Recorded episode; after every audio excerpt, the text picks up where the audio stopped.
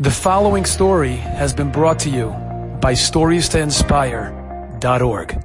Rabotai, I want to end with this amazing Maisa that my Rebbe, Rameir Shalom, just told me a few days ago. And I'm hoping that this shows you emunah pshuta of a Jew. It doesn't matter what your past looked like.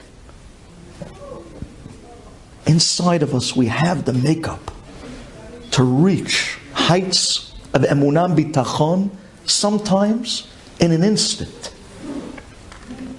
Sometimes in an instant, because we have the makeup. We already have the router.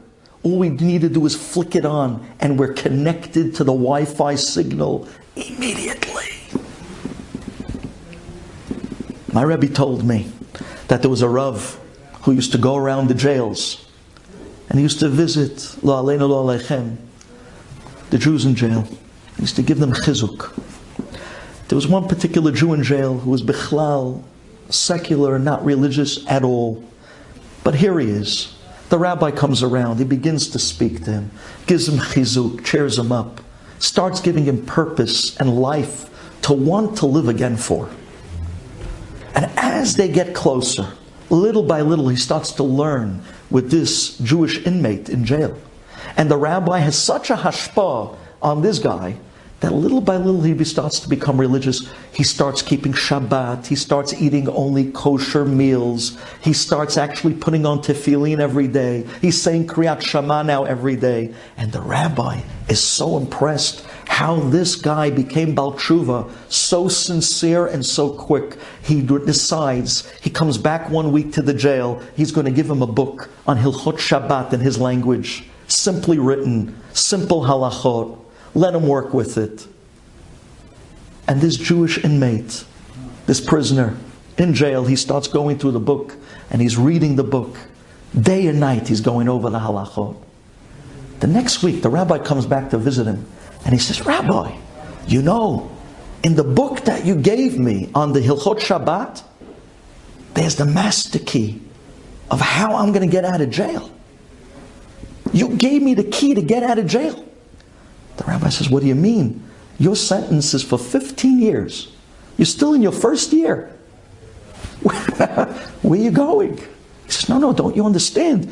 The book that you gave me, Hilchot Shabbat, in it was the secret, the key, for me to get out of jail.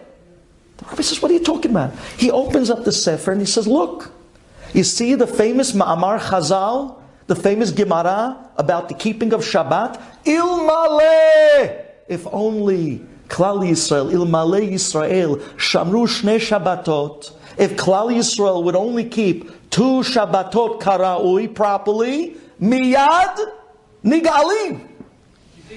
Right away, they would be free. He says, Look, you handed me the secret. Thank you. That's why you gave me the book. Now that I learned all the laws of Shabbat and I went it over a hundred times, I'm going to keep two Shabbat perfectly here in jail. Miyad Nigalin, I'm out of here. No, 15 years, not even five months. I'm out. The rabbi looks at the prisoner and he says, Uh oh, what do I tell this guy? Uh, that's not what it means. And if he's going to start getting his hopes up, and he's going to keep to Shabbat, and then he's going to be here for another 14 years, what am I going to tell him about Shabbat? What am I going to tell him about Judaism? Well, he's going to start telling me, what? What? What? what? So he, he says, listen, I, I just want to tell you that the real understanding of that Ma'amar Chazal is Israel is not talking about one Jew, it's talking about Klal Yisrael. Ilmale Israel Shamru. If the entire Jewish nation would keep two Shabbat karaui properly, miyad nigalim, immediately Mashiach would come. So I, I don't know if you should really bring it home to yourself the way you're doing it. He says, Rabbi, Rabbi, wait one second. That might be your Gersa. That's not my Gersa. I read it, Pashut Pshat. Ilmale Yisrael. One Jew. One Jew. Shamru at the okay, Shamru, but Shabbatot. Shamru the Shabbat, Shnei Shabbatot. Kara'ui, miyad nigalim. This is talking about me. Thank you, Rabbi. You're going to see. You're going to see. I know it. I can feel it. Hashem's with me. I'm keeping to Shabbat. I'm out of here. I'm out of here. Said, okay. The week after that, the rabbi got sick.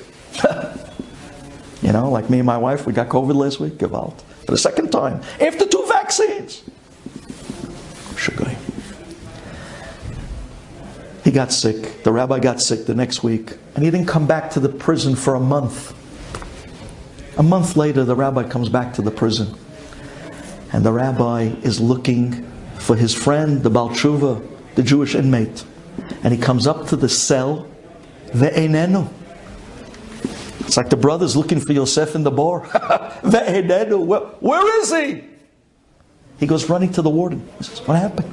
Where is he? And he finds out that he's out. He was freed last week. He said, What? What happened? How's that possible? He had a 15 year sentence. How is that possible? I mean, I just saw him two, three weeks ago. He says, He's out. He's a free man. What happened? He says, Rabbi, I'll tell you what happened.